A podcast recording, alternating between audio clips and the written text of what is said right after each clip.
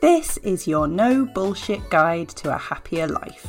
Quick, but not necessarily easy tips to help you to squeeze every last drop of enjoyment out of your business and your life. My name is Helen Calvert. I'm a coach, a business owner, and a parent, and I'm so happy to be here with you. I do swear occasionally, as the title suggests, so pop in your headphones if I'm not safe for little ears. Ready to go? Let's do this.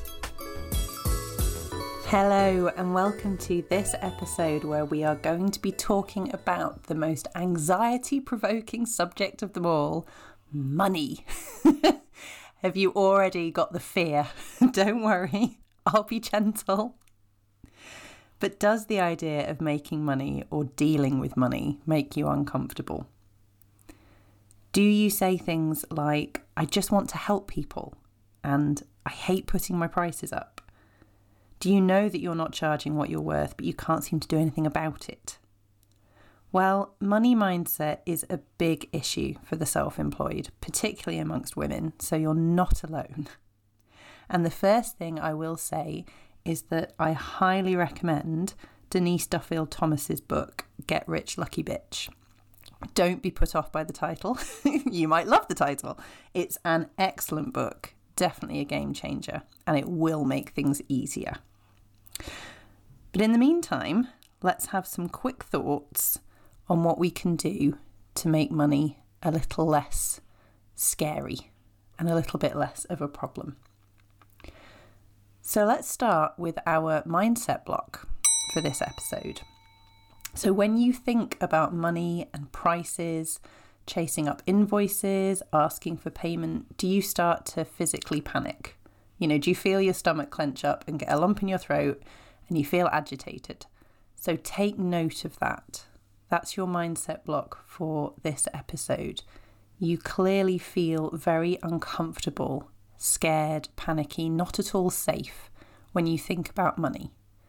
Now, we can't fix that this moment, but we can fix it long term. Um, again, through coaching or through therapy or through NLP or all kinds of mindset work. Please let me know if you would like to talk to me about any of that and I can help you or direct you to other people who can. But for right now, we're just going to take note of it. We're going to look full in the face the fact that money panics you.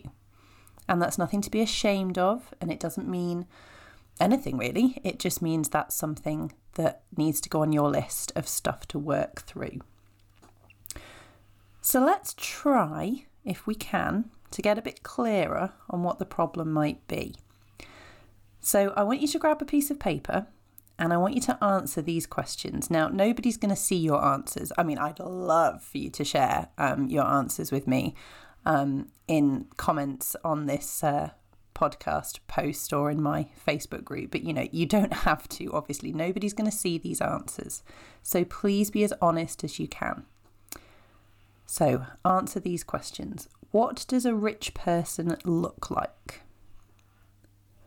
What does a rich person, or rather, how does a rich person act? People who want to make money are dot dot dot fill in the blank. Having more money than I need to live on would be fill in the blank. People who don't have much money are. And if I want to be rich, that means so a couple more fill in the blanks there. Now, pause this episode and answer those questions honestly. Be as judgmental as you like. That's the whole point. and then come back to me. So, chances are you have just written down loads of value judgments about yourself and other people which is purely based on the number in their bank account and whether or not they'd like to have more money than they need.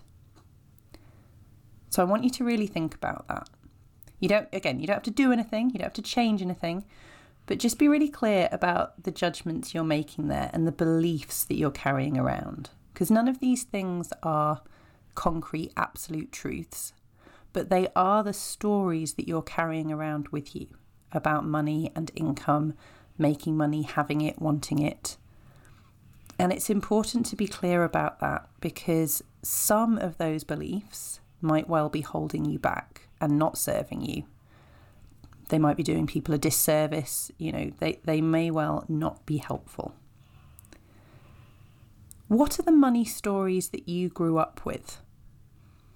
You know, so much of our attitude towards money comes from our childhood, either our actual experiences of having money or not having it, or what our families told us about money, how they acted um, when it came to money, their own money mindset. So get clear on what those stories are. What were the rules you were given, consciously or unconsciously, about money? Because money, finance, currency, you know, it came about because bartering was inconvenient. You know, you could give me food that you've grown in your garden in exchange for a coaching session with me, but yeah, that's we can all see the flaws inherent in that. It's not going to work. So we have money. You know, it's a way of getting what we want and need in exchange for the skills that we have. Or it's a way of other people giving us what we want and need via the skills that they have. And we all fulfill our needs and wants, or we fulfill each other's, and the money moves around. That's it. Like everything else is a story or a judgment or a, an unconscious rule. You know, there, there's nothing else that is like a fact about this stuff. Everything else is a story that you're carrying around. So, what are these shoulds about money that you have in your little sack of thoughts that you carry around with you? You know, are they serving you? They might be. They might be serving you brilliantly. You might have certain values around money, certain beliefs. They might be fantastic. They might be really helpful, but they might not be. And it's important to look at them and own them and understand them so that you can decide whether you want to change them with or without some help, but you can decide if they're actually useful. You know, I have money stories. I have many. I didn't think I had any money mindset issues, and then I looked at it properly, and of course I do. We all do. My main story about money is that money is freedom. That's my story. You know, I can do more of what I want, including helping other people, the more money I have. That's not you know, a fact or a truth or a, you know, an absolute. It's just my story. That's how I view it. I'd be really interested to know if you do feel able to share what some of your stories are about money, because it is, as I said at the start, one of the things that causes more stress than anything else. And I think that's because we all need it. You know, you, you can't, well, maybe some people can get by without it, but most of us, we all need it. We all need to engage with it in some way. You can't kind of get away from it. And yet, we have so many beliefs and stories and rules around it that just engaging with it at all, which, as I say, we all have to do, can be hugely stressful. And we can worry very much about changes in our income, having more, having less a lot of the time we're on a knife edge expecting things to be taken away at any moment or worrying if something comes in. You know, we hear about people who get a windfall or make more money, inherit money, you know, su- suddenly get extra. And one money mindset issue, one of the ways it can manifest is those people very, very quickly spending that money, getting rid of it. And sure, they get stuff for it, but you know, really what they're doing is trying to get rid of it as quickly as possible because it makes them so uncomfortable.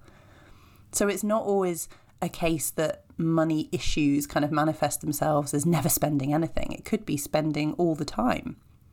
But again, it might not be something that's serving you. It might be just a story that you have and you don't feel safe with or without money. So, when you're thinking about taking an income from your business, here's what I think we need to focus on. Firstly, how much money do we need? Now, that requires doing some budgeting. Don't panic, don't panic. All I mean by that is going through your bank account and writing down, if you haven't already done so, what comes out every month without fail. You know, the mortgage, the water bill, uh, the petrol, the food bill. Some of these will be slightly variable, but you can get a pretty good average. The electricity bill, the council tax. You know, what is the stuff that just comes out? It's always going to come out. There's no kind of ifs or buts about it. That's what you spend. That's the first thing. How much money do we need to cover all of that? You know, before we even think about all the fun things we want to do. And then, if we had more money, what would we do with it? Now, again, this can be a really scary thought. If having more money is a scary thought, you might want to completely shy away from this question. But you have to remember it would be completely under your control. You could save it, spend it, give it to charity, bury it in the garden, roll around on the bed in it. you can do whatever you want with it. So, on that basis, there are no rules, there's no should. What would you actually do with it if you had some more? And how could your life be improved if you had a higher income? Now, that's so subjective. You know, straight away when we talk about money, we think, oh, new car, new house, new clothes. You know, we think about the stuff we could buy, which is fine. You know, that might be the answer for you. It might be if I had a higher income, my life would be improved because I could get more of the stuff that I want. But that's just one option. There are loads of other ways that money can improve the quality of our life. It might give us more opportunities for self care. It might give us more opportunities to see the people we love, you know, especially if we have friends and family a long way away or abroad, we could see them more. It might give us um, more opportunities for healthcare. It might give us different choices. It could give us an opportunity to enrich our lives by giving more to charity. You know, there's numerous ways it could improve our lives, and only you can answer how it would improve your life because only you know what improve means in this context. Here's another couple of questions, though, for those of us who are business owners. What will potential customers think if our prices are too low? Now, I can't really think of many areas of my life. Maybe there are some, but I can't think of many areas where the cheapest product is what I'll go for. Because my value judgment, my story is that cheap means kind of badly made, likely to break, maybe not up to scratch, not as good as other options, not something of value.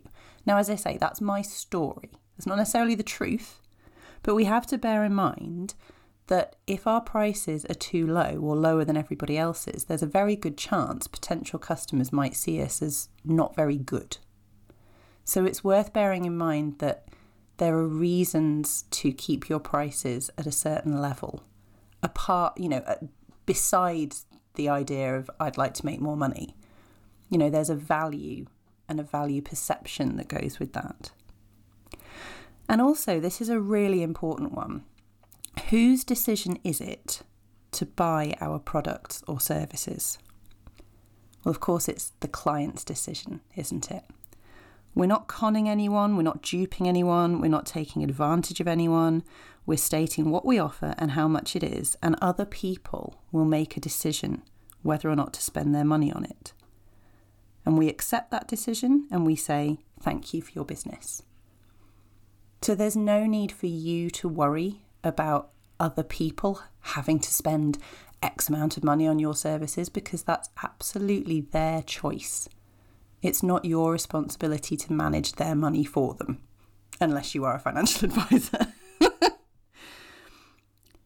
Now, as an aside, if you struggle with how much money to take from your business, if you're actually making a pretty healthy amount, but you're not really sure how much to take out and how much is it safe to take out, what should you be paying yourself, I can highly recommend the Profit First system, which my accountant, the lovely Caroline Boardman, is a huge advocate of. So that's a, a little aside. You can go and, and look that up, or do drop me a line if you'd like to hear more, and I can direct you to some resources on that. It's a really straightforward. Um, easy to understand, easy to put into place system for managing how much you take out, how much you put aside, and how much you keep in your business. So that's worth having a look at. So, definitely, if you want to make a bit of progress on the old money mindset, get hold of Denise Duffield Thomas's book.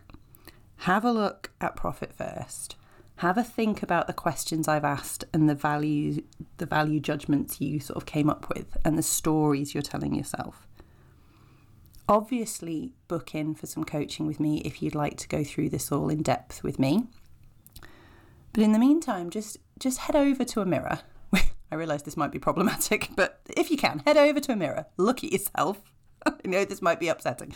Take a good look at yourself in your sweatpants or your jeans with your messy hair and your dodgy skin and everything you hate about yourself. Yes, we're not looking at that right now, but just look in the mirror. Because what you see in the mirror is what a wealthy person looks like.